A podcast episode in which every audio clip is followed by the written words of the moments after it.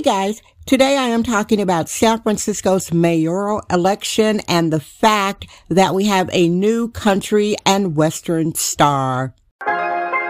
Okay, San Francisco, damn. I thank you for tuning in. Didi LaFrac, keep it real. Won't you tell it like it is? Bohemian woman up in San Francisco. Talking life, plenty convo. Super honest, you already know. The dopest, coolest podcast, yo. Yeah, sharing her life, her stories. I hope you ready. Sit back, relax. Hi guys, Didi Dam here for San Francisco Damn. This is your show for Wednesday, February 21st, 2024. How are you doing, everybody?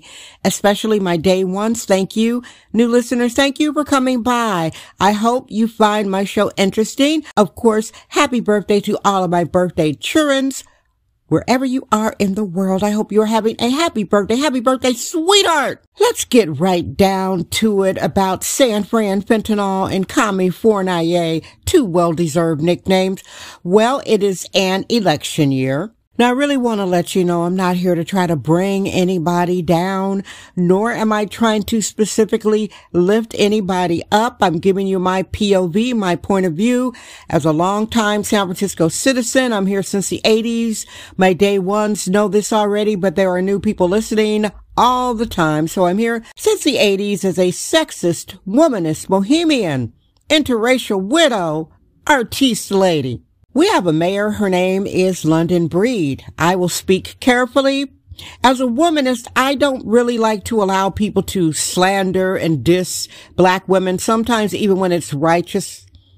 I let people know at my social media spaces, don't come here dragging a black woman. Ball up and go directly and drag them to their face. I like to put that out there, unlike the feminists who pretend that they are for all women overall, and they're really not. I don't define myself as a feminist. I think feminist, modern feminism is just marketing and branding. Phony women lying that they are down for the sisterhood when they're basically down for one woman herself, putting herself on a pedestal as a savior for other women. So I don't buy into I'm a feminist, nah. I am a womanist. A womanist is black women and kids first. See, I keep it real. That term was coined by the Pulitzer Prize winning author of the Color Purple book, Alice Walker. I digress, darlings. So I don't let people drag London Breed, but I do let people know that some of her policies I am not happy with. She has been mayor for the past five years, I think it is, and she wants four more years to do her thing in San Fran fentanyl. Well, people write and share what they know. Now, a lot of these people, uh, so-called saviors, etc., they ain't saving nobody. Nobody's really saving San Francisco, which is the point of, did you know there are 39 people running for mayor of San Fran fentanyl? 39 guys, 39 people running for mayor. London Breed is what some people call the lame duck, the first black woman mayor. Actually, she's biracial. She had her DNA done. She's half Jewish. You know, black, uh, woman born of a single mother doesn't know who her father is. Sometimes my community is a hot mess, but to the topic. So she's a lame duck wanting reelection. There is a billionaire, Daniel Lurie. He is, uh, heir to the Levi Strauss fortune. So he's a billionaire. He walks around in white shirts with his sleeves rolled up. He's like, meh, you know, uh. And then there's another guy. His name is Mark Farrell. And he was mayor for about six months back in the day. It was like some stuff going on before London Breed was voted in. And he is running for mayor. So it's two white guys and the black woman and the other 36 people, you know, just like regular citizens. And it's the American way. You should be able to, you should be able to go file and run for mayor of the city you live in. And I think that a lot of people should be doing that and more power to them. So we've got three contenders. London Breed, Daniel Lurie, and Mark Farrell. Now, if I was throwing my hat in the ring, I would go for Mark Farrell. There, I said it. And that's all I'm going to say about that right now, guys. So, I spoke about this before. I'm a culturally competent woman, internationally traveled, interracial. I'm an interracial widow, so I know a lot about racial dynamics.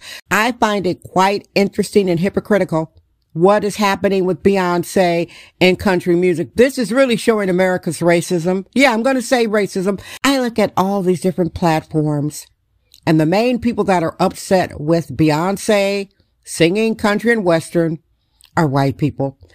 And by the way, the woman who inspired her, Tina Turner, I watched some Tina Turner videos recently. Tina Turner said she left America basically because of musical gatekeeping, which is what they're trying to do with Beyonce, but that's pretty futile. Beyonce currently has the number one country song in America. So the queen of rock and roll, okay, the queen of rock and roll, Tina Turner left America. You guys, did you guys know that she gave up her American citizenship and she was living in, I think it was Austria, because she said American disc jockeys and American music business, they just wanted to call her R&B when she was standing toe to toe with the rock and roll dudes. She is the one who taught Mick Jagger how to dance in the first place.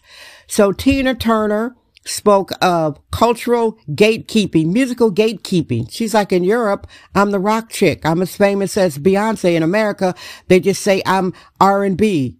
That's, that was racism. That's racism. Now with Beyonce, they're heckling her about her hair, saying she wants to be white. Beyonce doesn't want to be white. Wearing blonde hair doesn't make you want to be white.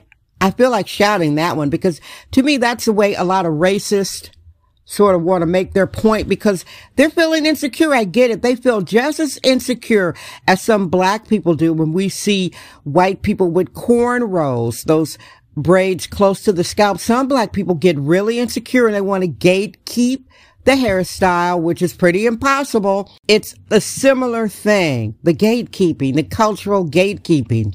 Beyonce doesn't want to be white wearing blonde hair? Do Asian women want to be white when they get their eyes cut round? Do white women want to be black when they get these intense tans? Do the Kardashians want to be black women when they get inflated lips and big butts and basically look like white fishing, black fishing white women? No, they don't want to be black. Beyonce doesn't want to be white. What it is is appreciation. But that only goes one way regarding the gatekeepers. The gatekeepers are like, aha.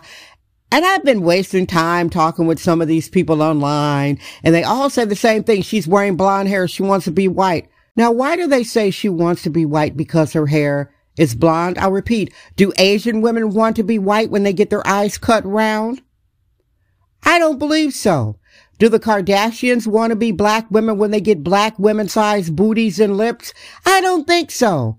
They do it because they can, because they can, and because they appreciate it. Now, America is going through some interesting things right now, and the gatekeeping of country music and that gate being trampled over is very hurtful to a lot of white people that they considered it their music. I get it.